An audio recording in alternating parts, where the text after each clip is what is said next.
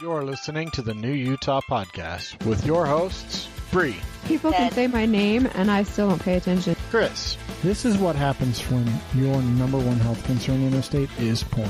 Jeremy, flicks it and then walks over and just kicks the living crap out of whoever. and Julia. This week on Julia does everything that's embarrassing. How's that? Is it better? I like Love it. That was really fucking hard to do. I got to tell you, so it's episode 261. It is a very special episode for the New Utah podcast. Uh, we will pretty much just treat it like every other fucking episode, though. It's our five year anniversary. Um, we started this thing, uh, date wise was Monday, I think was actually, uh, the five year. So Yes. the, the 24th of May was the first recording that we had done five years ago. Did we had done? We did five years ago. We recorded. Uh, and so this is our, our five year anniversary, uh, 261 episodes, uh, never missed a week, uh, never did a best of, um, it's always been us, some of us, Well, the two of you. The two of us. The have- two of yep, us. We're the We're the- original. original cast. And I mean, I was lasting on the first episode. That is true. That is true. Um, but that's how podcasts go, right? Like podcasts morph over time. If you don't change, you don't really Right. It doesn't survive. Yeah. So anyway, if you're new to the podcast, congratulations. You've listened to the fifth year anniversary episode or you're listening to it. Um, it's a show all about Utah. Um, that's our brand new intro. I like it. Uh, I will say I discovered a couple of things. Um, first off, Jeremy, you talk over everyone. I was like trying to grab clips of of myself, of Bre, of Julia in the few episodes she's been on the show. Also, she's missing tonight. She's uh, She's on a vacation for her birthday. She won't be able to tell us about it because what happens in Vegas stays in Vegas. Stays in Not Vegas. unless if she gets herpes though, she can. that doesn't stay, by the way. uh, anyway, um, yeah, you talk over everyone. Like I'm like, oh, that's a great clip. Fucking Jeremy's voice is in it, and I can't split his voice out because I use Audacity and not Audition. Uh, so maybe that's something that I'll eventually do is learn Audition and switch us over. Because if I was to use that, um, then I could actually uh, every everyone's channel would show up independently, which would be really nice. So you could mute something out if you had to. Yeah, I can, and I could adjust individual levels, like when Bre yells into her mic randomly, like once a show that happens, um, and it like hurts everyone's ears, and I could just actually clean that up specifically, which actually is a con because that means it's more work for me to clean up individual tracks. But, you could if you had to. Well, it would be really nice too for guests because guests um, tend to be terrible at talking into the mic, and so you know they talk back here or they talk over here, and that's really hard to hear whenever you're trying to clean up audio sometimes. So we've had some guests that had to crank their mic way up, and we got all the background noise because the gain was so high, and so we'll see, we'll see. I don't think that'll happen in the next year, though. If I'm being honest. Maybe for our sixth anniversary. Yeah, not as big as the five year. That's a long time. Five years, 260 episodes down in the books. We're on 261.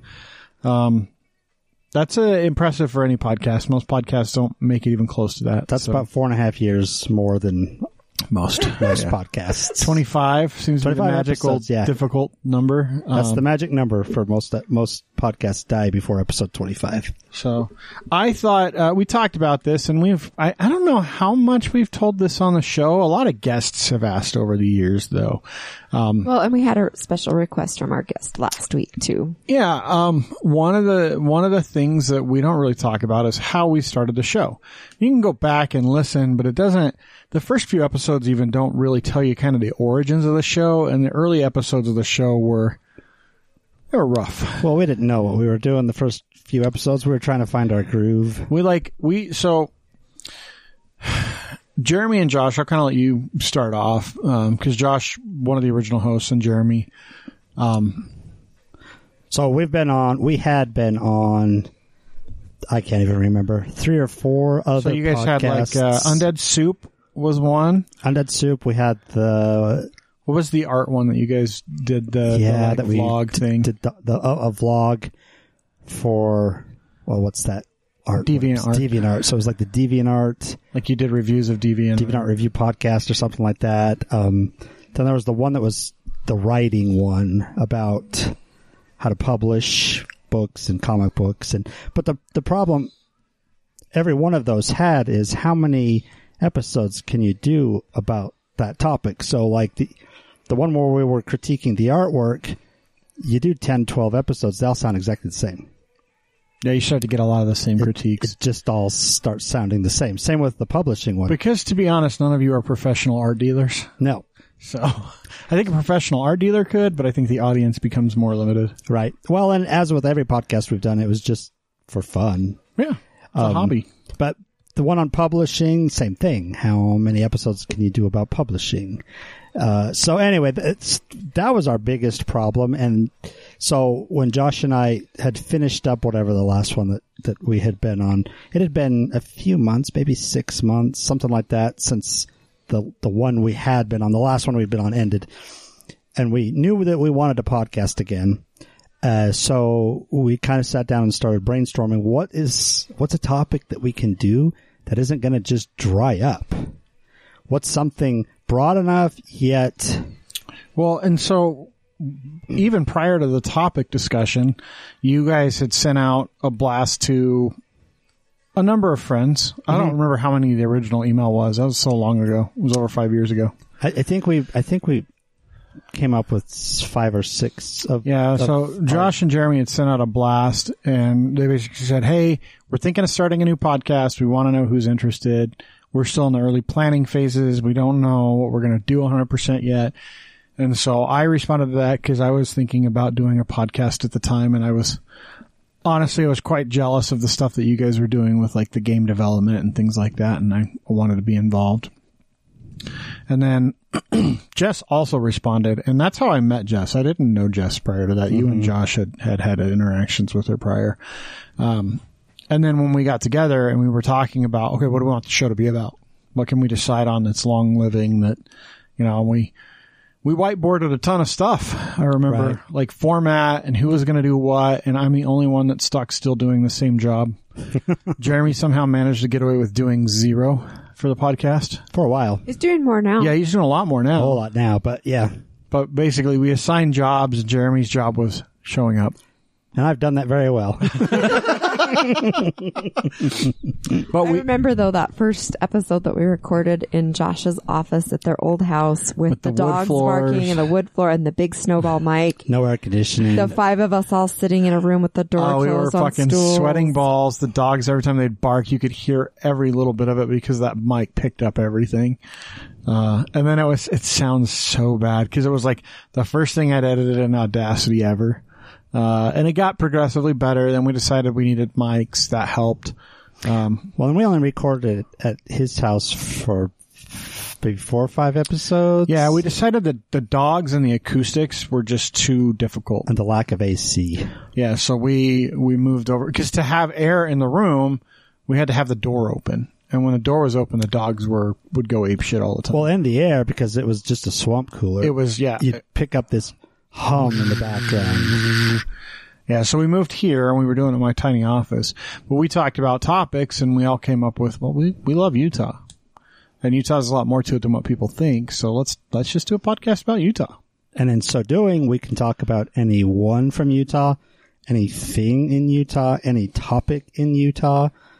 So it's been nice because it's been broad enough that oh, it's kind of Im- limitless. Yeah, I mean, Bre's doing all the scheduling now, and she can attest. Like, we don't run out of people that want to be on the show. If eh, a lot of times we don't even ask, they they offer it up. Like, hey, can we get on your show? Can we be on your show? And then when we do ask, no one's ever just said no. There's been a couple people that have kind of ghosted us a little bit, but sometimes that's just because people are busy. Right. Or scheduling it. Scheduling. Yeah, scheduling is kind of the, probably the biggest one is scheduling, getting everybody's schedule to work out. But anyways, that, that's kind of the humble beginnings. And e- even if the format, if you go back to the first, even, well, the first four or five episodes, then the format changed pretty dramatically. And then the, another 10, 15 episodes, and then it changed again. So it's Then that's, evolved. then that's about the time I guess Josh left. Yeah, Josh left right around episode 24, I think. ish just before 25. And, then when uh, he left, we made some changes. And then we've always kind of critiqued ourselves and we've always looked at it and said, okay, what's working? What's not working? So we- we- a couple times a year we really take a hard look at it try to decide how long do we want the show to be you know two hours is a lot guys i know that it doesn't seem like it sometimes when you're listening to it but to do two hours worth of content sometimes is really easy especially when you have a really really good guest but that's a lot of work for editing and and doing the promotional stuff for it not to mention the actual just time to talk for you know however long that takes. well, and content, coming up with content, and same thing, not, not, not sounding like we're doing the same thing every week. Yeah. Yeah. Well, that's been one of the things that's probably driven the changes, I think, the most for us is, Well, wasn't that why you guys decided to get rid of the Kickstarter stuff? Because you ended up doing this, like saying the same things over and over and over again as you critiqued a Kickstarter. yeah, I mean, we always knew, so when we first started, we said Utah and we always had said, Hey, we want to feature local businesses. Like that's one of the key tenets of what we want to do is support the local community. And, you know, initially our thought was let's do independent businesses that are trying to kickstart stuff. Right. because Josh and Jeremy both had a, a quite a bit of experience running successful Kickstarter campaigns, Like crazy successful. For Kickstarter, it was, it blew me away how well we did. but it was a lot like with a publishing podcast or the art critique podcast where you know when we started critiquing people's Kickstarters, you know, good local Kickstarters all had a lot of stuff in common. The bad ones usually had a lot of stuff in common. And you know, once we did like 10 or 15 of them, it was basically the same stuff every week and it's just that's not fun to listen to. Right. And so, uh, you know, so we decided to keep that same angle, but maybe start talking more in depth about businesses locally. And so through the years, we've talked to a lot of business owners. Well, it also took us a, it took us a little while to be established enough to be able to start asking businesses. Right. To be able to say we've been doing this for X amount of years Six months or, or, a year Right. or five years. Well, and I'm not sure how Jess invited people, but when I invite them, I tend to send our link and say, go check out a couple episodes. Just, just pick a couple recent ones, listen, see how, um, the format goes, see how our style goes. Um, it's very informal and I make sure I try and tell people that, um, I let them know that it's in a home studio, but we have progressed from the snowball to, and, and if you guys follow us on social media, you've seen some pictures of it. Um, it, it really is primarily what we use the space for now is, um, is the podcast.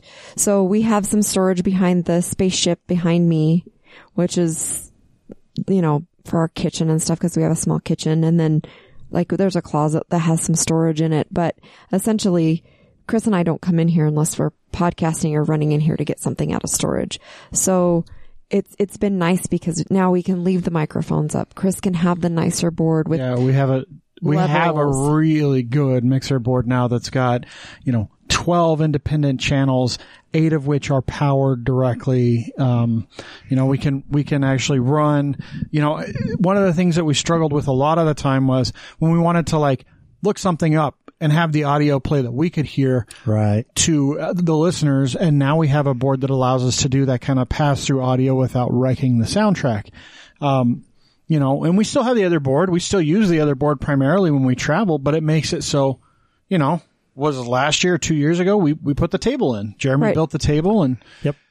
the cabling was a huge deal. Like having to pull down cables and put them back up every time we left the studio was really rough. So we made an investment. We bought enough stuff so that it's duplicated. You know, the mics are the only thing, Right. mics and headphones are the only things that come out of the studio when we go somewhere. yep. Well, we, we couldn't find a table. We looked.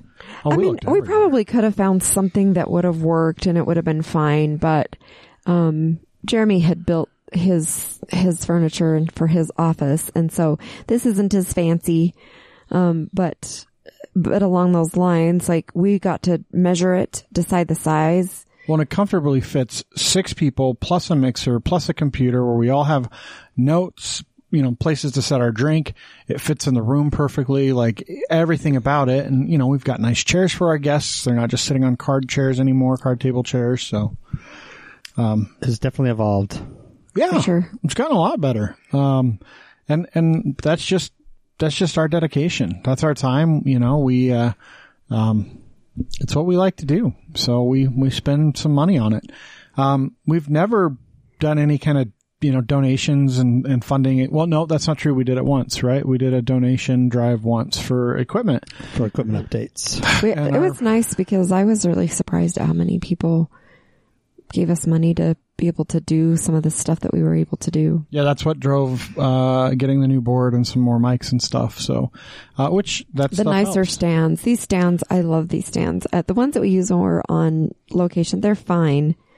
But the weight of these, it really changes your ability to move around the microphone. It doesn't make so many noises. Yeah, like It's- even even now, like I'm moving it up and down, you can't really hear that feedback, which you used to be able to hear no matter what. And when we're when we're on location, you guys can hear when we're moving stuff like that around, and On our padded table, you can't hear. yeah, the like you can still hear stuff. But boy, when we had that plastic one with nothing, like everything. everything, a paper sliding across the table made an echo, and anyway, it's it's kind of nice, and and I think our equipment doesn't get trashed as much because we're not unplugging it and plugging it in so often. Yeah, that is what's really rough on cables and stuff is the in and out. Uh, and we, I mean, we don't talk about this much. When we were in the office, we literally, I, I set stuff up and tore it down every single week. We actually had to take apart the chair that's in there because he has a great big overstuffed recliner in there. We'd had to take that apart, bring it in here, which used, this used to be a storage room, and we'd bring it in here Put some tables in my office to extend the space. and the chairs, and then like whoever was at the back by Chris, like you were, that's where you were. You were, you were back there. don't try to get up and move around. It's not going to happen. So And it got, I mean, it does, not that it doesn't get stuffy in here because I know you guys get hot even though I never do. But, But- that, yeah, being in that office. And eventually, I promise, as my painting project goes along, I will get the fan that we have up Well, in yeah, here we'll so you guys see. can have some more motion. we'll have to see how the fan works, if it's too loud or not. With I don't think on. it'll be loud. I think it'll be fine. So anyway, thanks for listening for five years, and we're going to keep doing this. I don't think we really have a an end in sight. Um, you know, we're going to keep trudging along. We really enjoy doing the show. We really enjoy the guests that we have. If you guys have ideas for guests or somebody that you want to hear on or an idea of a topic that we could maybe find a guest for, you can always send those ideas to us. Um, and then maybe we can start reaching out into the community because, um, you know, Jess was a definitely a social butterfly and she was out there all the time, um, meeting new people and seeing new people. And with COVID, um, it's been a little bit harder for us to kind of do some of that networking and get out there. So Jeremy and Julie have been really working at it. Um, Not me. I'm lazy. you do all the, I, I actually got one of a guest, which I, I don't do. I, that's not my thing. Even though out, she's doing all her booking now. I do all the booking, which is just right up my alley. That's what I do. It's what I like. So hopefully you guys are liking the new guests, the new styles. But yeah, give us feedback. Let us know what you think. Give us ideas. Yeah, you can you can email us at the new Utah dot uh, no just the new Utah at gmail.com. Yes. I, I monitor that all the time. It's the email that we use for the podcast. Um, so you'll, if, you know, I, I look at it almost every day. Every once in a while I don't. And sometimes on the weekends I'm not as vigilant, but um, You can also reach out on Twitter, Facebook, Instagram. Uh, the Grams and the Twitters are Jeremy and Julia do most Jeremy of does that. Twitter, Julia does Instagram, Chris does Facebook. Sorta. I'm lazy. Facebook's really. I'm lazy, guys. I'm sorry. I update the posts uh, on the during the show episodes, but I think Julia does more. But if you were to, the day, too. m- if you were to like a message or whatever, I think we all have access. I've seen Yeah, messages see come through up. before.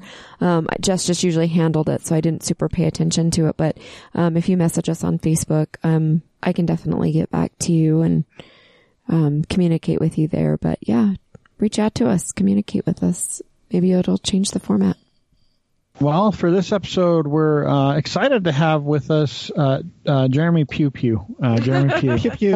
So, I was just, I was, I always mess up names, and I'm, I was kind of making fun before uh, you hopped on with us, Jeremy, uh, and I'm like, is it Jeremy Pug or Pagoo or Poo? Right. And you said no, I've lived with it my whole I've lived with it my whole life, Chris. So you know, so pew pew's fine. Pew. Pew. I, I just think it's a easy to remember pronunciation, Pew. I just looked at it and saw Pew. I didn't actually think Look, of another pronunciation. This is the guy that's called Steve Josh before. I'm Dave Josh. I'm Dave Steve. I'm not like names are not my forte. Um, it's uh, like even around the Well, office, like we have it's a new people Welsh come in. name. It's got like the G and the H together, which confounds many people. You know, I get confounded by A's and E's together. I cannot spell Michael every time I try to spell Mike. Well, just- Jeremy, our our- Jeremy and Chris both they have their middle name as Michael, so they can they can help you spell That's one that. word we can spell. However, can I tell you, until I was about 12 years old, I spelled my middle name Michelle because I did not know how to spell the word Michael, even though it was my name because I never had to spell it. so I'm with you. I'm with you, Mr. Pugh. Yeah. Uh, I, I know I know how to spell it. I just every time it confronts me, I'm like May. L A E L. I have certain words like that too. So one that I finally have overcome, like my my misspelling of. Uh, I used to spell so definitely. I always spelled defiantly, which is a very Oh, different word, That's and I spelled it that way all the time. And it doesn't catch it in spell check. Well, because defiantly. No, is because a you word. spelled it right. You spelled the other word right. Yeah. and it took me I I would say probably like two and a half years of like incredibly conscious like making sure it's the right word before I got because I screwed it up all the time. In So all you were, kinds you, of were, you were writing uh, definitely when you meant defiantly, which is a whole different sentence. it was ridiculous. So I'm coming at you very definitely. I'm coming at you very That makes definitely. sense. Yeah. Kinda. I sent Bre, we had a thing passed around our office the other day. Um, it was a, a little, I had like a blog post or something about um, be careful how you say things in your emails. And it was basically like all the passive aggressive shit that people put in emails nowadays. Like, uh, just to be clear, As in per my previous email. yeah, No worries if not. yeah, exactly. Yeah. If, I'm, I'm currently on, on fire and I need to maybe take the rest of the afternoon off, but no worries if not. it's okay if my dire situation isn't good enough for you. Right. Um, so, uh, first question we really like to ask all our guests, Jeremy, is what month were you born? Oh, I was born in March, so I'm an I, and I'm an Aries. I'm on the cusp. If you want to get into zodiac. So your parents were having sex right about now, then? I would imagine. I would imagine they were. I was. There I was. Uh, I was a twinkle in my daddy's eye at that point. Yeah. it's- was it, it's- was it like a music festival romance? What was going on in June just before Oh, you? I'm old, Chris. This, this goes back to the 70s. This might have involved the Vietnam Woodstock? War or something. Woodstock? Uh, So, Hey, don't we were born in the seventies. There's no Woodstock here. Could have been a Barry Manilow concert. that was very Go right to the Manilow. I don't, Jeremy. Ne- Neil Diamond. your parents got a birthday or anniversary? I don't. I don't know. We just like If it was early enough in the 70s, Elvis was still around. Could have been an Elvis concert. Yeah, those weren't Yeah. the good I Elvis don't days. think he was doing concerts at that point. All I, you know, my parents, you know, I know Nixon was in the White House and they didn't like Nixon. That was that was the family brand, It's a basically. celebration of his resignation. yeah. Water. I grew up with all that stuff, so That's awesome. That's awesome. Um, so, like, where did you? Uh, where were you born? Uh, speaking of, I was born in Pocatello, Idaho. Oh, so was I. Oh well, Two Jeremy That's born in we Pocatello. haven't. Jeremy, I'm surprised we haven't met. Uh, uh, and then I, I I spent my younger, I call them kind of Huck Finn years in Idaho Falls, and I moved to the great state of Utah when I was in the fifth grade, and that was a little culture shock. Uh, but uh, you know, here I still am. So So, where did you move to uh, in the fifth grade? Where, where, what part of Salt Lake? we moved to Boun- Bountiful, Wow. Bountiful, Utah. Bountiful. from Idaho Falls, Idaho, where we, we in Idaho Falls, Idaho, we used to, you know, there's a dead cow in the canal. That was like a big day. And then I moved to uh, Bountiful, Utah, where people wore uh, like some sort of fashion. There was uh, Izods and and and, uh, and 501 Shrink to Fit specifically was a very big. But I was wearing tough skins with my zipper down, picking my nose. So. Come on, man. You act like Idaho Falls is small. It's like sixty thousand people up there. I know, but when I was a kid, it was it was it was. I mean, it's it's a very rural community. I mean, my uncle had a farm outside of Idaho in Shelley, Uh, you know, that's where I learned how all the babies are made and all that stuff. Uh, so, and drank like the weird milk, you know, that's like real milk. Not pasteurized. Yeah, I think in 1976, Idaho Falls was a little different place. So I moved. I moved to Utah when I was probably like 1982, 1980. So things were a little different. And, and Idaho Falls is a great, beautiful place. I don't mean to disparage it at all. In fact, I had a great childhood there. So yeah, I've been there. I've been there uh, uh, a few times. I did speech and debate there for a few different tournaments. I've, I've been there many a time. yeah, Many a Jeremy time. grew up out there too. So there's a place up there, and I don't know if it's it might be by closer to Twin Falls, and I can't remember the exact name of it. It's it's like Hidden Falls, or I can't remember the name, but it's basically like there's a there's a fishery right by it, but it's like a sheer uh, cliffside essentially, like a face of a cliff, and an underground river is bursting out on the on the like side of this cliff face. Yeah, And so you're have- talking Twin Falls. Yeah, so that might be out- That's, outside up a little. Falls. That's up in the sort of the beginning of the pan. I mean, it's it's a it's a it's a different. Yeah, I don't. We were fancy in Idaho Falls and Pocatello. Twin Falls was a little rough. In fact, when I was Twin Falls is still a little Twin rough. Falls was Hicktown. Yeah, well, one of the well, I, I used to work at newspapers, and I covered a story about there's a amateur boxing match in Twin Falls, Idaho. That's a uh, it's called the Cowboy Smoker, and uh, so I went up to Twin Falls, and it's a it's a it's a there's a College of Southeastern Idaho CSI, uh, and then uh, the the the whatever the school is in Dillon, Montana and they have rodeo clubs and they do a fundraiser called the Cowboy Smoker in Twin Falls, Idaho that well it has to be seen to be believed really it's it's quite amazing but it's rough Yeah, they have the big bridge. That's what I know about Twin Falls. So did you ever go to the? I can't, I'm blanking on the name of. It- It's the hamburger place that has the five pound hamburger. In Idaho Falls. No, uh, no, it's. I think it's closer Idaho to Burley. in to be honest with you. now now you're probably dating me because I mean I guess when I was a kid we dreamed of a five pound hamburger we just Fuddruckers used to do those. No, it's a local mom and pop place, and they've been on a we couple of just the we just had one pound hamburgers back then you know it was inflation Carter was in the White House we didn't we didn't know so they have the five pound hamburger and the fries, and if you, it's one of those, if you eat the whole thing, you get it free. Ah. and like maybe one person ever, Fat Jed is the only one that's ever actually finished it. You get the Usually it's the skinny t-shirt. people that do it. Yeah. Like a, I like a good dare restaurant, actually. So So you you grew up here. Uh, you spent a lot of time here in the Salt Lake area in Bountiful. Um, Did you go to college here? Or did you leave the state?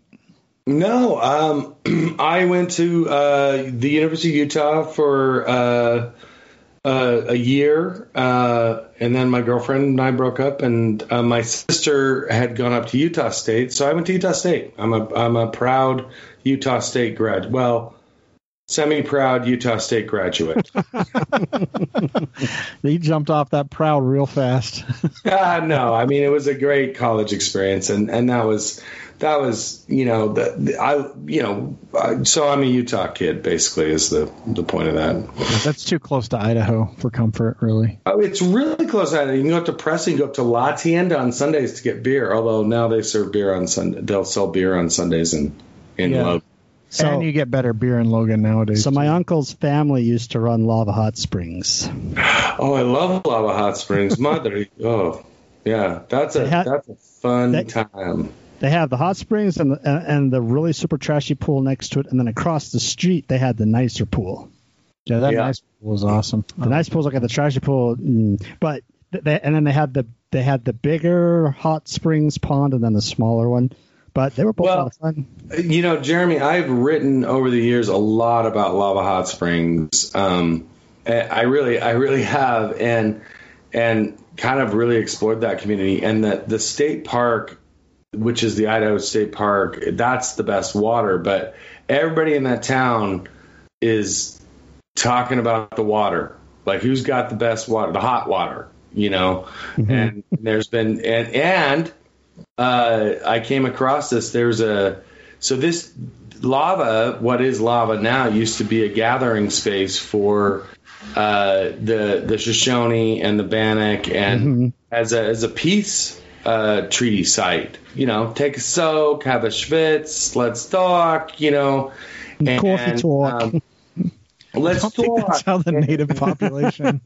and and you know of course things you know didn't work out for that. And lava has apparently a curse on it uh, an ancient native american curse uh, because this was a sacred space for them and it was that this town will never prosper so Well, there's a lot that could be said for that curse. yeah. I mean, it's it's kind of like lava. This could be, you know, but then oh, but I love that it's kind of it's that it's it sort of remains janky. I guess would be the term janky. That's a good term. It's like going back into the 50s, like literally. Right. Well, it's Right. like it's like any of the towns in the Midwest that have like that one thing that people stop off to see, like the biggest ball of yarn or the like the the biggest frying pan or some stupid shit like that. It's kind Right. of the same thing. Like people go up there, they're like, "Yeah, I'm gonna go up to Lava Hot Springs for the weekend," and everyone's like, "Oh, that's a great idea."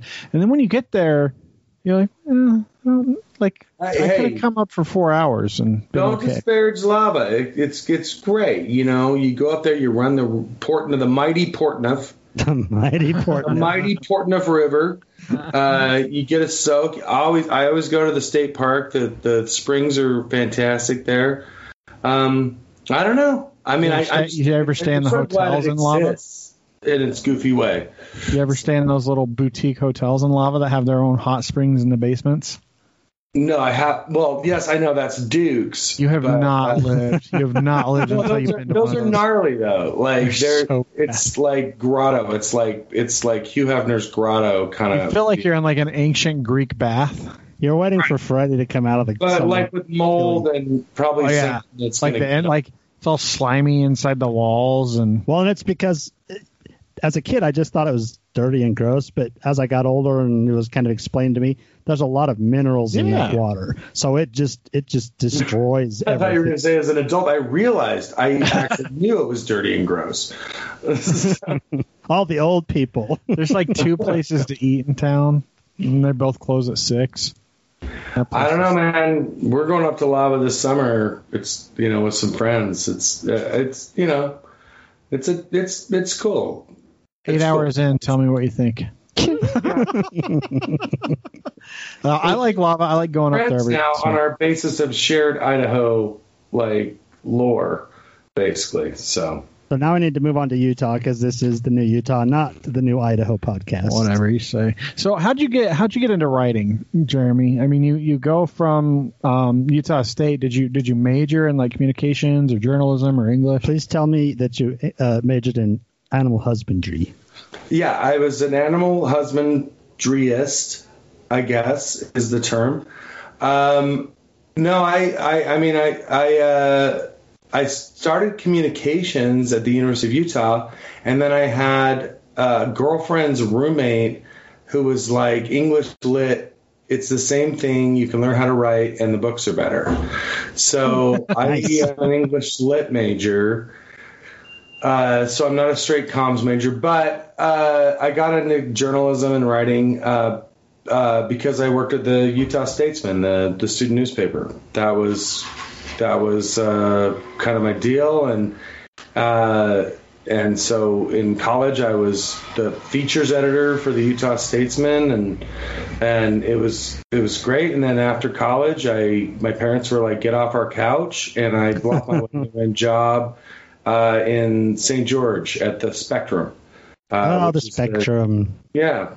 So, uh, and I started out on the copy desk, and then uh, got into actual. rep- Not, I mean, copy desk isn't as that's not a disparaging thing for people who work at the copy desk, but the copy desk are the people that put together. They're the Keebler elves that put together a daily newspaper, and and I got into uh, reporting and really gravitated towards feature writing, which in newspaper land is what I would call magazine style journalism, and then uh, eventually uh, found my way to Salt Lake Magazine way back in 2006.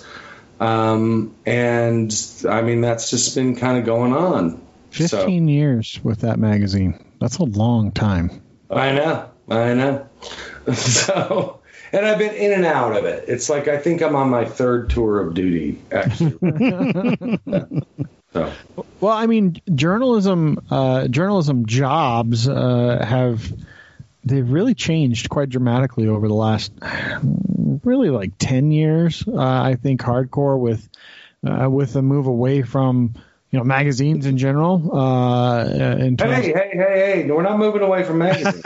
uh, and definitely the move away from from traditional print newspapers.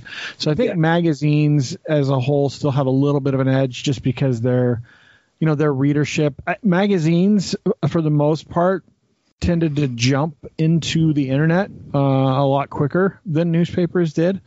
Uh, the the traditional newspaper print ad, uh, print advertising revenue went away, and most of the big newspapers did not figure out how to monetize an online readership. Uh, Oh, and so, Jer- Jeremy, Jeremy, I loved it.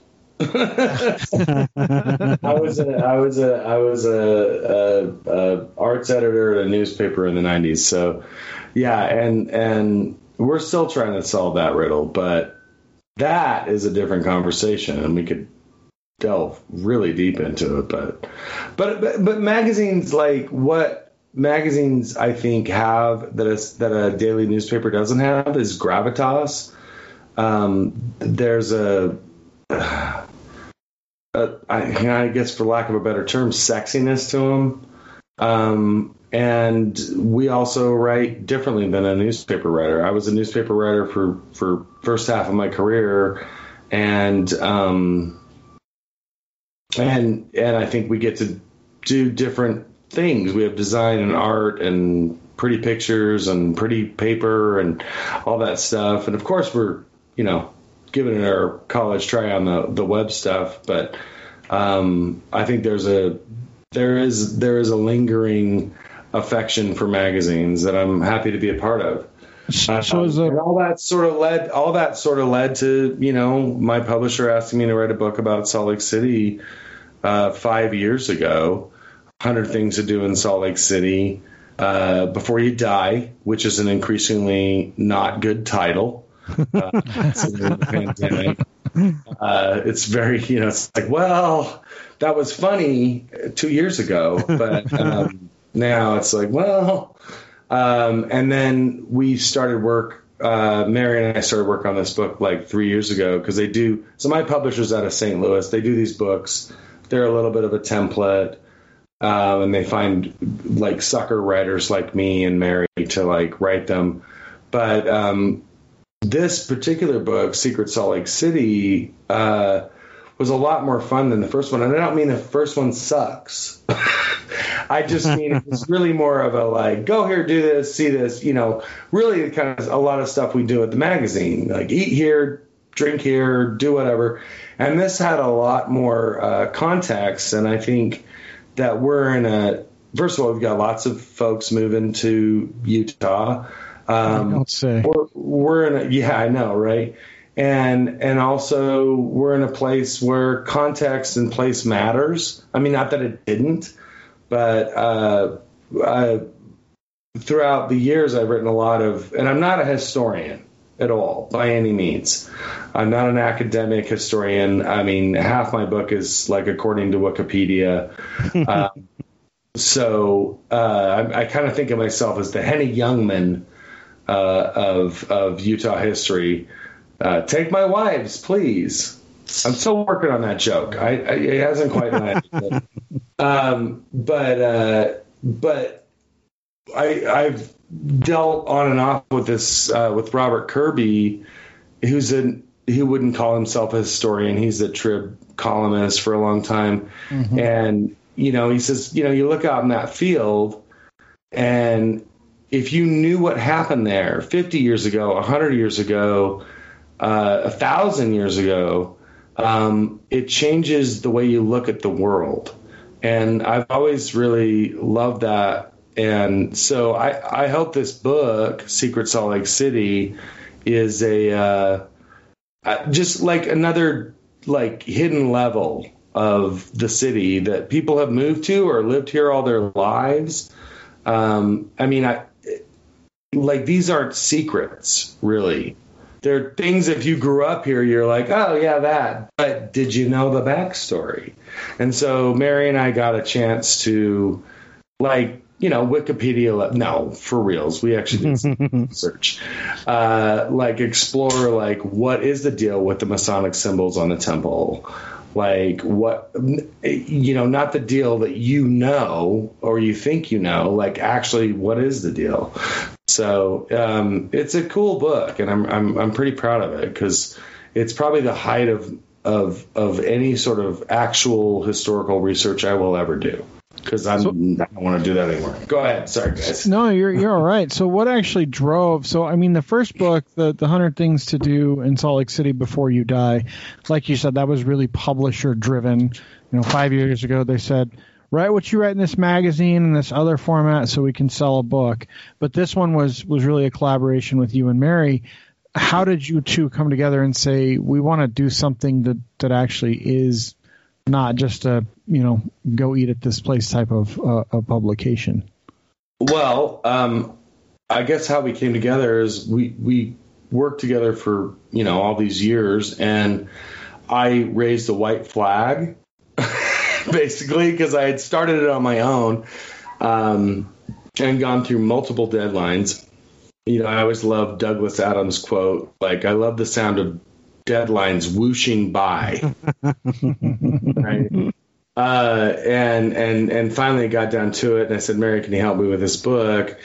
And then it really got kicked into gear. Um, and, and and yes, uh, the the secret, like my publisher does these secret books elsewhere, but I was well because Utah's well, it's prone to secrets. it has an, it has an aptitude for secrets, and so they, you know, and so when we, I, I, they had started one book, and I said, I think we could write one about Salt Lake City. And this was about three years ago, and and they were like, go. And so I'm still, we're like, and then I, and then of course I flailed, and Mary came to the rescue, and um, and you know, as much as anything that you sit and write and and obsess about. Um, this was definitely like a labor of love. It was fun to like a actually answer our own questions about why is that a thing, and then b to like put it all together in one compilation, if you will. It's like a greatest hits of like Utah weirdness. So what's so. what's what's an example? What's something that you covered that that you can tell us about? Well, here's one that I like. It's kind. Of, it's. I mean, it's a little boring, but it's, not, it's not a great way to start a sentence. Um, um, the uh, so on the tram deck at Snowbird. Mm-hmm. Which you know many of us have been to. We've gone skiing there. We've gone up to Oktoberfest or events. There is a giant rock, yeah, that you yeah. would just walk by, right? and you would be like, "What's this rock?" And it's actually a piece of the. It's a chunk of the Matterhorn from Switzerland. Oh, that's cool. Right. like, well, thank you, Jeremy. it's, it, you know, that's the thing. That's, you know, that again, it's kind of, it's like a rock. That's a boring example, but it, it, uh, it exemplifies kind of what I'm trying. It's like you walk by something every day. You think you know about something. You think you know everything, and then you go, oh. So in the 19 early 1970s, 1971 um, and 70, Ted Johnson and Dick Bass were like, we're going to do this ski resort, and so they traveled around the world and they met with the mayor of Zermatt, Switzerland, and made Snowbird and Zermatt sister cities. Now, Snowbird's not really a city, right? But mm-hmm. at the sort of grand opening in the in the, the December of 1971, they had a like a, a bunch of Swiss people came, and the mayor of Zermatt, uh, I guess I don't know if he yodelay he hewed himself up the mountain, uh, chipped off a, a chunk of the, but they presented the the mayor of Snowbird. I'm doing air quotes, mayor, uh, uh, uh, with a with a chunk, and it's just it sort of sits there, and you just like walk by it and go, oh, you It's a know, big rock. Like we you just think like, oh, they must have kind of built around this thing a little bit. But right. And there's a little plaque on it, but it's you know you would have missed it if you hadn't uh, like gone, oh, that's that's an actual piece of the Matterhorn. I'm not sure what the environmental laws were in 1971 about Probably weren't any. transporting a piece of of a, of a famous mountain. they were Yeah. still discovering that when you dump polluted materials into rivers and streams, it kills people. What? Right. When we dump into Utah Lake, it's going to cause problems? So so I know Utah Lake. Okay, sorry, we that could So be now, see, I find that very fascinating. I don't think that's boring at all. I think that's super cool. Well, and like the cover of the book, you know, you have something that, that we know very well, which is the the Joseph Smith Sphinx from Gilgal Right. Gardens. And Gilgal Gardens is one of those places in Utah. And I don't I think I went through the hundred things in your other book and I didn't see it. That's that's a unique thing to Salt Lake City that's just like weird and obscure and really hidden and you'd never know it's there without knowing. Right. You know, and you know, I guess I kind of when I'm talking to people, it's like secrets hiding in plain sight. You know, um, and Gilgal's. I mean, honestly, it is kind of the poster child for this book. You know?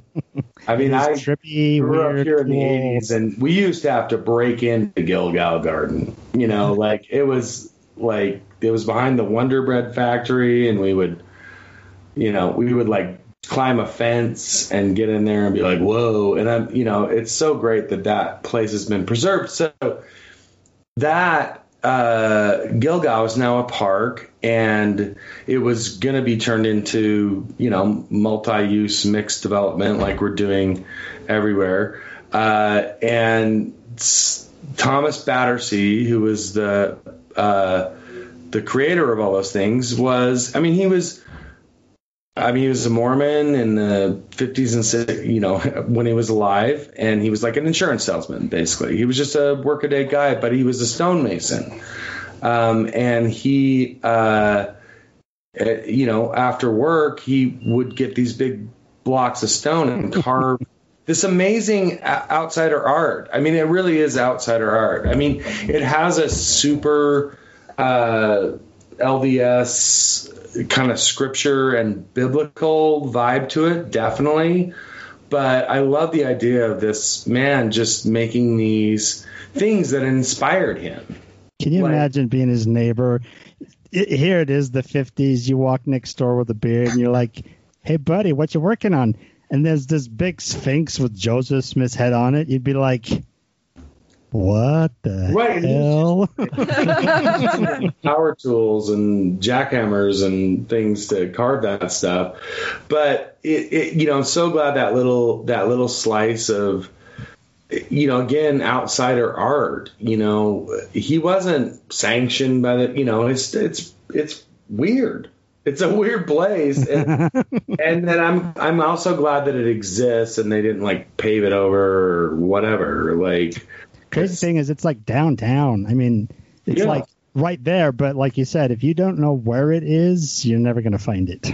Right, and it really is a poster child kind of for the book. Like, it's like the it's like the Summum Temple. Yeah, the Summum Temple, the uh, right pyramid. You know, like let's let's bring out the the hits. You know, like Summum Temple, Gilgal Garden. You know, like the weird stuff. You know, So so how much because this is focused really in the Salt Lake City area in particular, right? Um, yeah, primarily. Uh, we did venture a little further afield. Uh, the other book's a little further afield, but they, they, you know, the alliteration of uh, Secret Salt Lake City is like too hard to resist, basically. Yeah. So, Of course, of course. um, so there's, I mean, there's stuff down south, and and that's the thing about writing a book like this, Jeremy, is like people are like, well, did you hear about? Did you hear about? You know, and you're like, well, you know, like we got to finish the book at some point. So, So how how many different things did you put in there? Like, are we? Is there 200 secrets? Is it like 50 really in depth? I mean, it's about 85 and they're they're they're they're fair, fairly in depth i guess i would describe it again being the henny youngman of utah history they're fairly in depth and they're uh, mostly true, I swear, They're mostly true. Yeah. So there's 85 of them, and um, and some of them are outside the city. Um, you know, certainly we've got you know the spiral. You know, you kind of want to play the hits, right? Spiral Jetty, the the sun tunnels. Um, Oh, that's another one a lot of people don't know about. That was pretty cool. tunnels. I remember in college, which by the way, I went to the U as well. I remember talking about those in my architecture class in college. Right, and they're they're weird. Well, they're they're kind of an important little piece of what you know land art. But if you drove out to see them, unless you were at a solstice or some other celestial event, it, it's kind of like They wow, just look like old like water pipes. yeah, they're like culverts. Yeah, like concrete culverts that have been shot to crap by people with guns. So, uh, but they are, you know, I have seen them on the solstice and, um, and I've seen them, and then they're also designed not just for like the big equinox and solstice that, you know, the, you know, like the big show. Um, they're designed for celestial events all throughout. So, you know, it's kind of, you know, it, it's a little bit of a practical joke by the artist, I think. It's like, well, here's these concrete tubes in the desert. it's Utah's Easter Island. Yeah, right. Well, nice, Jeremy. Good one. Uh, So- and this book's this book's brand new. I mean, I'm, I'm sure most people probably even haven't heard about it. You guys just released it what, like a week and a half ago? Yeah, May fifteenth. It finally it finally came to fruition. Uh, so so we're trotting it around. I'm so glad to be on your show and talking about it. I mean, And we're happy to have you. So, by the way, our last episode of the month, uh, the last three years, the last week of the month, we we always do something. This year, we're doing unique Utah. With historically significant Utah. So this th- this little interview like falls right into it because these things are some historically and some are just plain unique, but the, but I they're mean, there's definitely some part of Utah. history in there. Well, Jeremy, I know you've got some events coming up too to to you know some signings and other things that you're doing. Uh, did you want to tell anyone about those? Oh yeah. So on June third, I'll be at Ken Sanders, uh, place that's near and dear to my heart. Uh, Ken's in the book as a secret of Salt Lake himself. Uh, he was very good friends with Mary, and and uh, he's kind of a cat, man. He's in. Uh, so I'm doing a I do I have a little uh, dog and pony show that uh, so I'm going to do a lecture and signing. Lecture is too stern a word. Uh, you know, a little razzle dazzle. And then on the King's English, uh, got a permit on Saturday the 5th to do a like a kind of street fair up there. So I'm going to be out there, uh, not doing my razzle dazzle, but just hanging out and.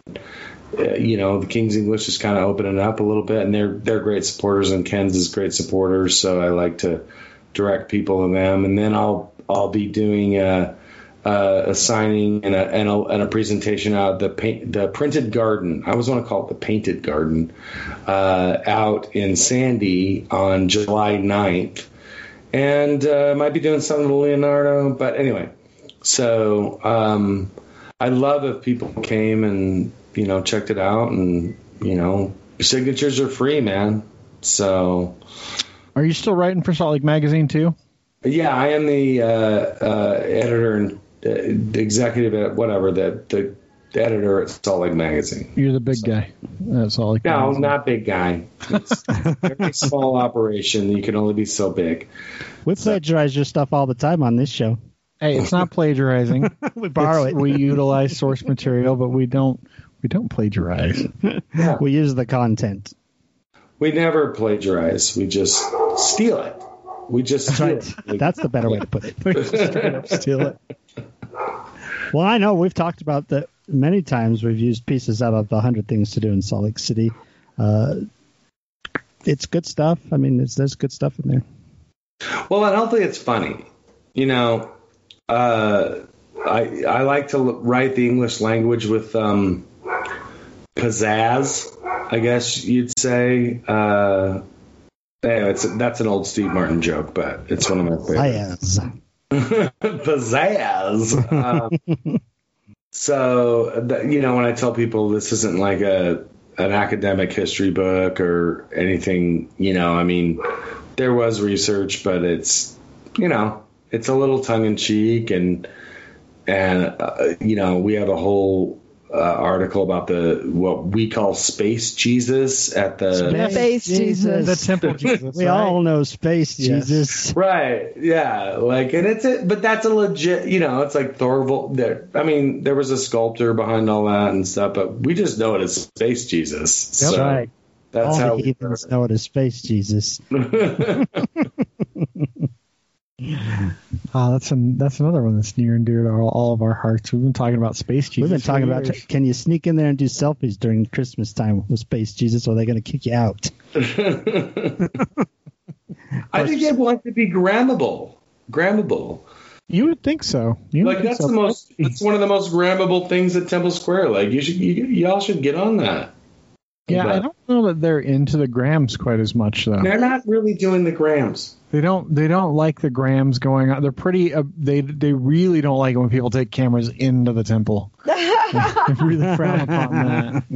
You can find them if you want to go out on YouTube and look at what goes on. That's not in your book, is it? No, like I said, these are. Yeah, they're not secret secrets. It's not like inside the Masonic temple, like you know ceremonies. That's a different book. That's a different book, and it's a book that like many many other people have written, and uh, I don't want to write that book. I just want to write a guidebook that shows people like, oh, here's all this weird stuff in your city, instead of, uh, you know, like this is a good way to like learn where you learn more about where you love, where you Yeah. live, where you live, love. Both. So we got one last question for you, uh, and then we'll let you. Oh, you this know- has been so fun. I would keep talking. I could tell you all sorts of stuff. Well, hopefully this this you're like the perfect person based on the stuff that you've been writing, you know, for years. Um, you know, we we ask every guest that's on the show this. Um, what is the most interesting or unique thing that you've discovered about Utah in all your time here?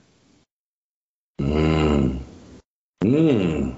You've, you've got to pick a favorite. You're just the No, perfect. know. I always it can't I it can't hate be it that generic way. like everybody They'd be else's.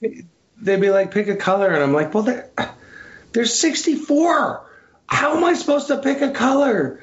Like that was a lot of pressure. Um, no, I did the snowbird thing. I should have been prepared for this. Yeah. Interesting thing in Utah that I that I love. You know, honestly, it's it's Trent Harris.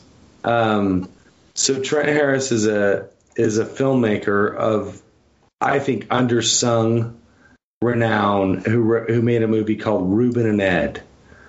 Uh, that strangely, when I was a much younger man, I went and saw the premiere of, and I've since come to know Trent. In fact, that cat on the cover is the cat from Ruben and Ed.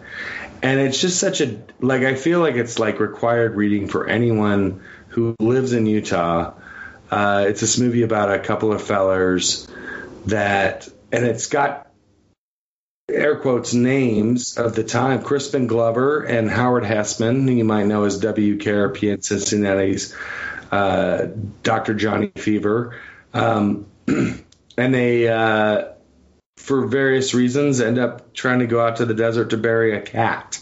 and it's a fantastic movie, and and I anyway, so that is one of my favorite Utah things. And Crispin Glover's and Howard Hesseman's handprints and footprints are enshrined outside the tower in the parking, the Tower Theater. Oh, really? Oh, I did not know that. See, more cool things. Just walk right by, and um, you know they had a like air quotes big premiere here in Salt Lake, and for some reason my high school friend and I, Jane Ashdown, were at that, and it, it left an indelible. And it's it's it's been great to get to know Trent as a you know an actual human. So Ruben and Ed, that's my favorite Utah thing. It it's it's simple. It it summarizes so much about Utah, and is the weirdest thing. And I showed it to my niece and nephew, uh, and they loved like, it. And Okay, I was gonna say, were they like, what the hell are you showing? you know they're weird kids too so um but uh yeah like that to me and and i snuck uh simon the cat onto the cover uh because i was like well this is part of utah so so well, that's great. So how do how do people get a hold of you? How do they buy your book? Um, uh, uh, 100 things, uh, SLC backslash square site. Uh, but 100 things SLC is, is is so they can buy it directly from me. I I 100% encourage people to buy it from Ken and uh, get Ken Sanders or the King's English. Uh, you know, support local and whatnot. And I guess you can get it from Bezos and his bozos, but um, and that's nice, I guess. But uh, so, and I'll be doing those signing events on the third and the fifth and July 9th.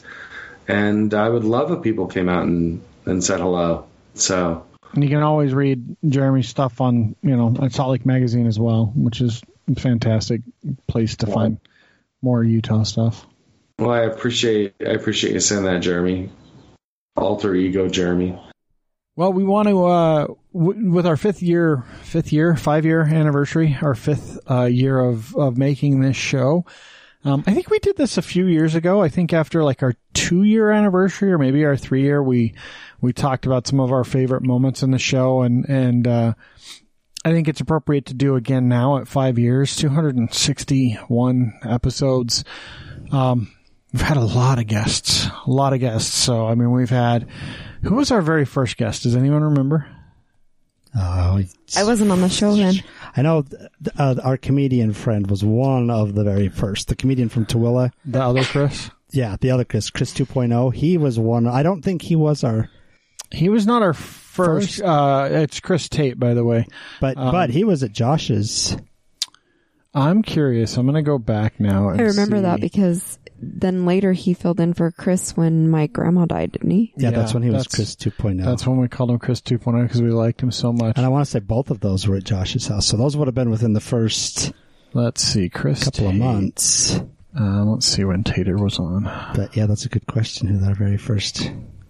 Um, episode. Whoa, that's like 250 something where we talked about him. Episode 12 uh, was uh, that was the episode he stood in for me. So that was that's 2.0. That's really old. Um, I wonder. And I'm gonna have to go look in the actual archives. It's tough when you get far. So I did notice too when I was making the um, the intro. Um, back past a certain number of episodes, I don't have them stored on the laptop anymore because I lost my hard drive that one time.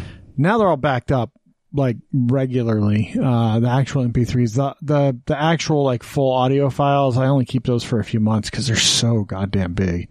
Like that kind of storage space, I just don't got. So, um, but, uh, yeah, so episode 12, uh, Dat Pham was one of the firsts as well. uh, we had him because I just remember it was an ongoing joke for the longest time because he came on the show to talk about, well, his experience is like a celebrity chef, but also he was in the process of opening up Pretty, Pretty Bird, Bird. which took another like year and a half to open. And I just would crack wise every time I'd see, we talk about Pretty Bird because I'm like, we're, he's not, he's not going to open.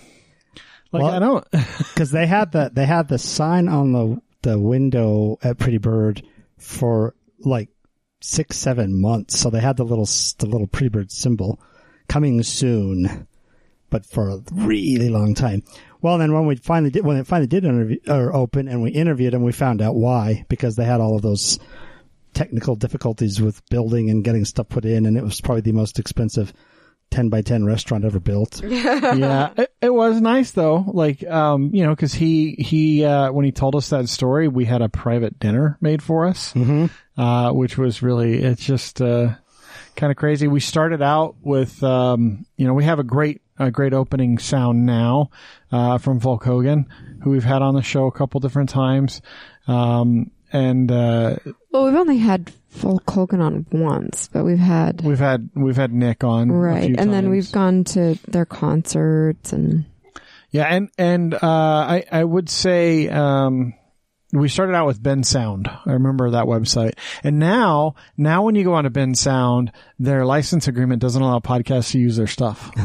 because we abused You it. can still use it in other stuff, but they had changed that now. That's now. funny. Um, I'm just looking through to see who our very first guest was because uh, I'm now up to uh, episode eight. Uh, we're still doing Kickstarters. There's no guest yet. Um, episode nine. Um, let's see, more board game crap. The church. Uh, no guest yet on nine. Um, interview. Uh, Kitchen 88 was the very first Very interview we did. So Kitchen 88. Uh, And it was he? A, was that a Skype or was that a in? I think that was in person. In I think studio? he came in studio. Uh, and then we did Indie Skies in episode 11. So we had to, if episode 12 was Chris 2.0, We had to have had him before that. uh. Travis, no, that was the first episode because that was not him filling in for me. That was Oh. when we interviewed him. So he was our third interview. Uh, so we had, uh, a, uh, Truck 88. Is that what even still around?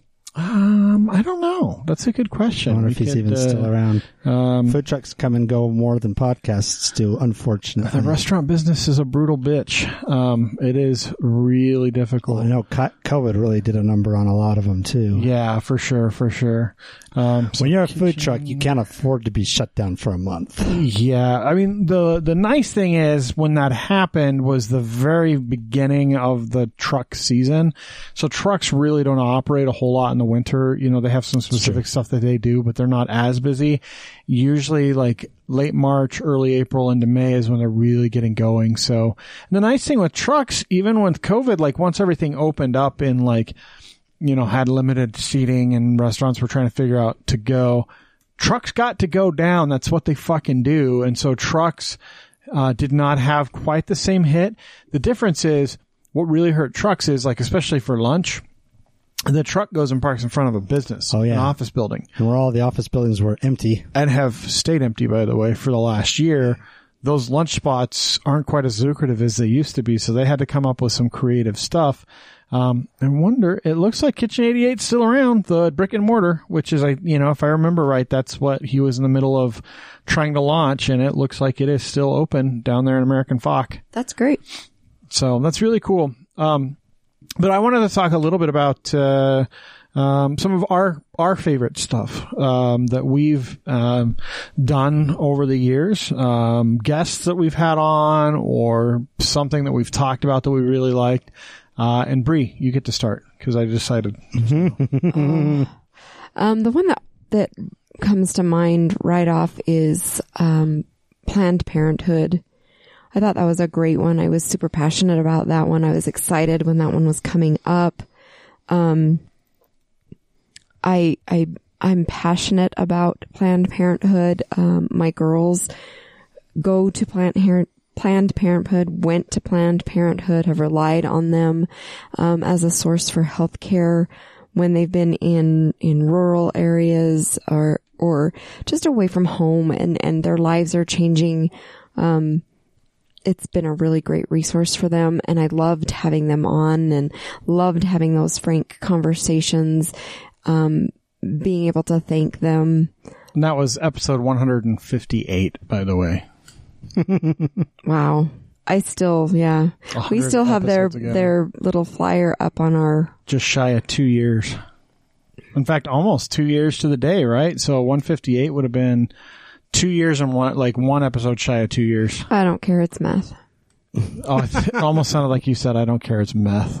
Math. Meth. so, um, since you let me go first, uh, another one of our, my favorites are, uh, the times that we get to, uh, interview with Olio.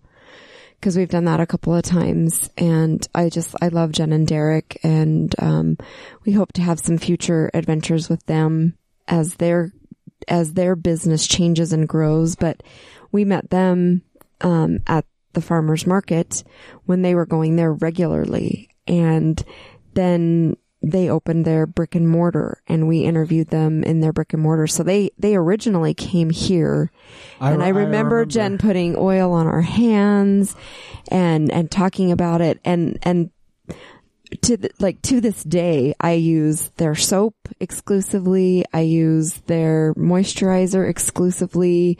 I, I love them. They've, they've changed the, kind of the, the way that I take care of my skin. I, w- I was a staunch opponent. to Yeah, you poo-pooed We were up at, at your beard, oil and now you use their beard oil every day. You, use a beard butter, You know what? You know what I use though that I think is probably the best product that they have is their their, body, butter. It is. It is transformed my scaly, disgusting skin at my elbows, Your elbows, your ankles, wrists, your ankles. It has turned that into smooth, baby soft. Sometimes, sometimes my el- my my left elbow for whatever reason is still like this. You know, my left elbow gets like that fucking too. monstrosity that I can't ever get. Uh, no matter, I could like scrub all the skin off of it. A week later, it would just be back to like, oh, look at me. I have an elbow and you can tell from 300 yards away. Um, but I'm a, I'm a staunch believer in their stuff and I poo pooed the shit out of them in that interview. Uh, and I, one of the things that's most memorable about that interview is finding out that they're fucking tied to Dunford Bakery. Right. Which I didn't know at the time is a local Utah well, bakery. it was. Now it's been sold. yeah, it's been sold, But, but, yeah, Dunford chocolate Isn't that chocolate donuts is her probably my favorite. His. His family. His family. It's Derek's family. But that's just, I was like, those are the weird, unique, interesting But things. they've but but they've become I I would consider them friends. Like we've met their daughter and we've been, you know, to Derek's birthday party and and and though we're not like tight friends like we are with like Jeremy, um they're friends and I think about them when I think about friends and they're great people and they do a lot of good for this community. They're very involved. Um and so we'll be doing yeah, we'll be doing some more with them. Um What's some other ones? Let's ha- let Jeremy have a turn. Oh, I think one of my favorite interviews was Bohemian when we went to the Bohemian. because you got to get drunk. well, Holy shit, I got so hammered. that was that was part of it. However, those guys were just really cool, down to earth. It was really cool, Genuine. to go to go into the back and see see the operation and just That have was episode 148, by the way. Wow, that's so crazy. But those guys were just cool. And yes, there was a lot of beer, which was awesome too. But it was just such a good conversation and and their their brewer guy who drank the entire time we were there and it didn't even seem to phase him. But ju- I don't know, that just that one just stands out as one of my favorite just because it was fun. Those guys were cool learning about the Bohemian, how it started, how the the mom and pop basically the little mom and pop shop turned into what it is today. They sponsor all kinds of things. They're known all over Utah, obviously, but they've won international awards with with Oh, their beers. yeah. And then they have a really deep reach into the community. They're another one of those that do a lot of things for the community. Um, yeah, that one just really stood out as I think one, one of my all time favorites. I think my, I think still my favorite guest that we've ever had on the show, and he's been on three times, is Sim Gill. I would agree Um, with that. Of, of all the people, we've had a lot of people on the show. I mean, we haven't had a guest for every episode out of 261, but I would say easily 75% of them we've had a guest. I mean, 200 plus shows of, of guests probably. Um, and, you know, Sim Gill's been three of those guests and he's still, every time I talk to him, um, I'm able to have a conversation with him. He's a really fucking busy guy. And to be able to get him to come onto the show and spend, you know, w- you guys don't hear the, you know, we spent an hour on, on, on the show with him talking in person and probably another hour and a half talking outside of the mic with the guy. He is wicked smart. One of the smartest people I've ever talked to in, in real life. And, um, the, the, the way he thinks, the, the way he approaches, um, you know, criminal justice and, and doing his job within the bounds of the law and trying to make, uh, affect positive change on the community is just, um, it's astounding to me and it's really awesome to see someone like that and be able to have conversations like we've had with him. Plus, you know, you mentioned how busy he is, but when you are with Sim Gill, you never feel like he is rushing you, like he is trying to do something else, like his mind is anywhere else other than right there with you in the room on your topic. we we talked to him in the middle of a campaign, and uh, you know we got uh, like an hour and a half of his time, one hundred percent devoted to us, and his handler was in the room. And his handler was handling anything that came to his phone, and Sim didn't look at his phone once. Uh, and we were right. I mean, we talked to him like two Remember when we days- talked to him with Derek Kitchen? yeah, yeah, and we talked to him just a few days before um, all that shit happened with. George Floyd. Uh, he interviewed us, uh, and then the That- that's and probably the one of my favorite paint things is being able to tell people when I'm having conversations that Sim Gill wanted to interview us. yeah, that he wanted to come. he back and found talk us to so interesting that he wanted to interview us. I, I still think that that's, uh, that's amazing. That's fun. It's a, it's a cool thing. I would say one other person that we've interviewed a couple of times is Peter. I think I was just going to say that as I looked over there. probably we've probably talked about him more than anybody else because there for the longest time the joke was all roads lead to Peter. Yeah, Like every conversation we had somehow went to Ireland. And Well, he was reach, he was reaching out to us a lot as he was listening, you know, to every episode and, and he was sending messages through Facebook Yeah. and for a guy that for a guy that uh, is just a random dude from Ireland that puts together like the most fucking spectacular gardens professionally, um, and gardens meaning like giant fucking parks, basically. like the Multi-million French dollar. peace like the gardens. yeah World War II memorial gardens in the the palaces of France, and um, you know to have a guy like that just really like the content and like the show and have the kind of communication we've had. That's that's a pretty special thing to you know be connected to someone like that who you know in any other instance is just a listener, right? He doesn't have anything to do with And we've- Utah. we've done two special St. Patrick's Day episodes. with him. where we've recorded at special times so that we can, Because he's across the pond. yeah, he's in yeah, Ireland. he's in Ireland. Uh, he turned me on to Father Ted. Uh, oh yeah, he's a I great love show. Father Ted. Um, yeah, that's a that's another that's another good one. Um, what else? You guys got any others that, that are really? I'm trying to just stand remember. I have, we have interviews, um, that, that evoke such emotional responses with me sometimes where I get, I get choked up and, and, and, and it's, it's fun to, to be able to do that because I'm, I'm a very introverted person and I'm not gonna, I'm not gonna reach out to people and I don't, I don't contact people. Like if, if those family members hadn't contacted me, I probably wouldn't have contacted them.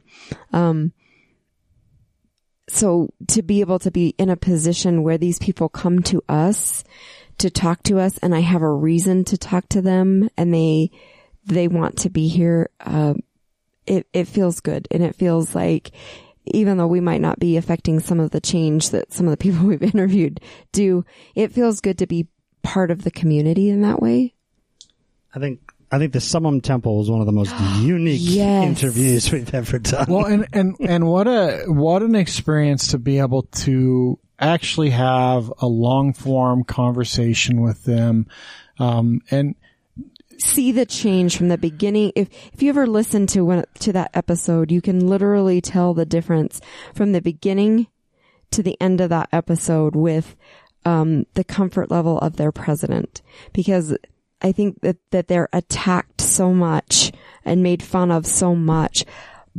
But They're as so I listened to them, yeah. I was like, wow, like if there were any religion that I, you know, wanted to associate myself with again, like it's it's a little weird and out there, but the basics of it, like where they're reading things about other religions and they're contemplating that, um, that's like that's a big thing, especially in this day and age where we all seem to be with at odds with each other, and your opinion is the only opinion, and you know, don't investigate anything else, and we can go down those holes that just lead us right back around, and we just circle ourselves.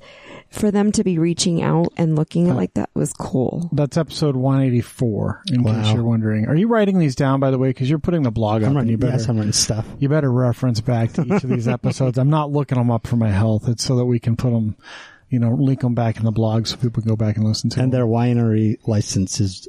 It's cool. Yeah. one. How awesome is that? It's the number one.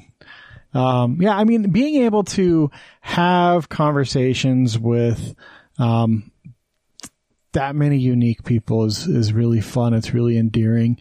Um, and I, you know, one of my favorite things that we've been doing on the show for the last few years is our, is our monthly, you know, we, we've, we've morphed the show a bunch over the years, right? We don't do Kickstarters anymore. We don't, what we started as and what we are now are very different and I, you know, I really like uh, being able to take uh, the, some of that smaller content that is uniquely Utah, you know, infamous Utahns, famous Utahns. Um, we'll probably do Utah musicians at some point, um, you know, historically significant places, and being able to give. Uh, the listeners a chunk, a little bit more in-depth chunk. And look, I'm not going to lie. Some of them, um, you know, we look and Sometimes we get a big idea and we have a big plan. and honestly, most of us do our research the day before, or the day of, and so we don't realize that our big, great plan. sucked. So, for instance, Saltaire, which has a lot of really cool history, there's like a hundred places to find info about Saltaire. It's all the same fucking stuff. It's all the same. There were fires. You know, it's the same history. Um, eh, but it's not something a lot of people know. Uh, but still at the same time, like I want to go really in depth and, you know, this is our hobby and sometimes we don't have a chance to really dive deep into what's out there uh, versus say like Topaz Mountain, which Topaz Mountain has tons and tons of stuff and being able to go through that and distill it down or Ogden's 25th Street, like the history of Ogden's 25th Street is really cool and really unique. And I like being able to have a platform to dive into that stuff and, and, uh, you know, pull it out and, and, and give people an opportunity to learn about something that, that is very unique to Utah, that is, that is a part of Utah's culture and heritage and history. Um, and that stuff, I, I really, really enjoy doing that kind of thing. Some of my other fun episodes are when we do the recap of the City Weekly best ofs, um, the commentary. the lo- Sometimes we learn about new places, um, you know, teasing about uh, Kai. Lakai. um, you know, those, I don't know. It just, it felt cool to be, and it feels cool to be involved in that and to see that and to see the progression of the magazine and how they decide to put it together every year is, is interesting to me. And it's fun to flip through it and, and read the articles and find out more about different places. And it, it's cool when we see stuff in there that comes back to the show. Like when, um, gosh, I just had a in the tip of, tip of my tongue and, uh, like Pretty Bird. Like it gets mentioned all the time in there. But we were interviewing Viet before Pretty Bird started, like Yeah. you mentioned before. And I think so, I called him Dat earlier because I still fuck up names. uh, Viet Pham. Well, that was like the cheese thing. I don't even know Oh, where we yeah. found Hot that. Cheese Awards. And so we made fun of it because it, it, but then next thing we know, we've got the director. And it was actually really interesting. And now we know about polygamy cheese. yeah, polygamous cheese is good stuff apparently down in polygamous Utah. But that's just it. And, and so, uh, you know, those sorts of things I think we'll keep doing more of. Um, we'll continue to focus on local businesses and supporting local people in the community. You know, like you heard our guest, thanks again, uh, Jeremy Pew Pew, um, Jeremy Pugh from, from editor of Salt Lake Magazine and also, uh, author of, of a couple of books. You know, you know, we have, we had, now I lost my train of thought because I, I just started making fun of the name again. but we have, you know, we have, uh, you know, people like that on and we're able to, um, you know, dive deep on interesting things and interesting places and, um, it's just a nice experience. Well, I would, I would definitely say in the last five years, I've learned more about Utah, about weird Utah, about the, the people of Utah than I have in all the years I've lived here. Well, and how many guests have we had on where we ask them, you know, what, what's the, the one thing they tell people they have to do or the most unique thing? And how many people have, like, tons of people have said mountains and hiking, and those are huge things for us, even we're, we're, we're big outdoors folks. But how many people have said the people? Go have a conversation with a Utah. Um, cause you, you're not gonna find nicer people generically, uh, anywhere. We were at the RS, one of the RSL games, um, that we've been to recently and what, who are we playing? It was Tennessee. And the, we actually had some Tennessee fans in front of us. Um, I think that they, I think one of them traveled and then the, the couple that was with him actually moved here from Tennessee.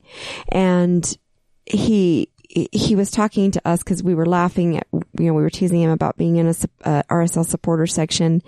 And he had said that these folks had moved and they pulled up and just a bunch of people just came over and said, Hey, can we help you move into your house? Like eight people walk up to him as they've got the moving van and they're like, let's help you put all you know, stuff in and, and it's, it's, that really happens. That's, that's not a fake thing. That's a real thing that happens here in Utah. Um, And you don't have to be a Mormon for that to happen. No. Bre, Bre's mom, you know, she lives across from a Mormon stake center. She's an older person. She's got a sign on her door that says "Proud Catholic, home no other religions needed." but somebody always shovels her walk. It's usually her neighbor, but if her neighbor can't or whatever, Someone from the ward house comes and shovels her walk. They've Yep. they've helped her mow for for years. Yeah, there were some kids up the street until they got old and moved away, going to college and stuff. That just came down and mowed her, and and it wasn't for Anything. money. It was just to do it. that's just what they what they did as as kids. So you know, Chris teases me, you know, because he's like, "Are you going to poo poo the Mormons and stuff again?" And and I do, I I I uh I get down on the actual maybe some of the the beliefs and and some of the way those beliefs are taught. But the actual heart of the religion the actual people are amazing. And within our friend group um the the three three really women that I feel the closest to Are the most are the three LDS women in our in our group. Now, that's not saying much because in our group, like it, it's pretty much half and half for the women, and so and it's not like there's a ton of us, but but but those those little redheaded Mormon ladies, um, they get me, and and so this culture, it it it is Utah, and it doesn't matter how much it changes. Um, it makes Utah what it is. And it's weird and it's quirky, but other states have weird, quirky, you know, alcohol laws and things like that. but that's But they don't have good. the people. Like we have great people here. And I think on that note, we're just going to end the show. Um, you know, uh, we always encourage you to share uh, the show whenever you can. That's what helps us the most. Um, you know, we don't really advertise. We don't. Uh, we don't have a Patreon or anything yet. Um, maybe we will at some point. Who knows? Uh, but sharing it helps us. Um, you know, go out to our website. There's lots of cool stuff. TheNewUtah.com. It's really easy. Um, we blog every week, uh, with, with show recaps and links to a bunch of the stuff that we talk about. Um, we, we do special posts on, uh, people's one things and events. And Jeremy now has to do a Trent Harris post. Um, um, but you know, it's a, it's a great place to get information. You can reach us at TNU podcast on any social media pro- platform. Uh, we're on all of them. Uh, we, do we have a TikTok? Do we set up a TikTok? We haven't, but we should. I think it would be funny. Yeah, we can Not- set up a not TikTok. yet. Uh, and, uh, um, you know, you can always reach us via email. We gave it out a little bit earlier, but it's just the new Utah at gmail.com. Um, if you want to be on the show, if you have an event coming up you want us to talk about locally, um, all those things are, are things that we do because we love this community. We love this state. We all live here 100% by choice. None of us have to be here. Um, you know, most of us have had opportunities to leave, uh, and have thought about leaving and we all are here because we want to be. Um, and so, you know, hopefully, uh, hopefully we'll be talking to you guys in another five years. in episode, what would that be? 522? episode, fuck, that sounds really difficult to even think about in f- five more years. Well, and now we've got we've got Julia on and bringing some Hopefully some youth. some youth And and holy shit, some, some- humor because and some really funny old people stories. Like she's definitely your child, Jeremy. I, I, I like, I have two daughters that are roughly her age. she is nothing like them. She's fucking weird and I love her to death. But Julia, you're weird if you actually listen to this. Like, She probably won't. I don't understand the sleeping in different rooms thing. That's fucking weird. But apparently, I talked to some people. That's not uncommon right now. Like, that's actually a normal thing with her generation. And I, I think it's a, it's a, their generation has become way more self-aware and if they're uncomfortable or they don't want to be in a situation, they just don't put themselves there. They they they don't feel a need to be polite for no reason. so, but hopefully, hopefully you guys, um, love Utah as much as we do. And that's why you've listened to the entire episode. Uh, and, and, uh, thanks. Thanks for listening.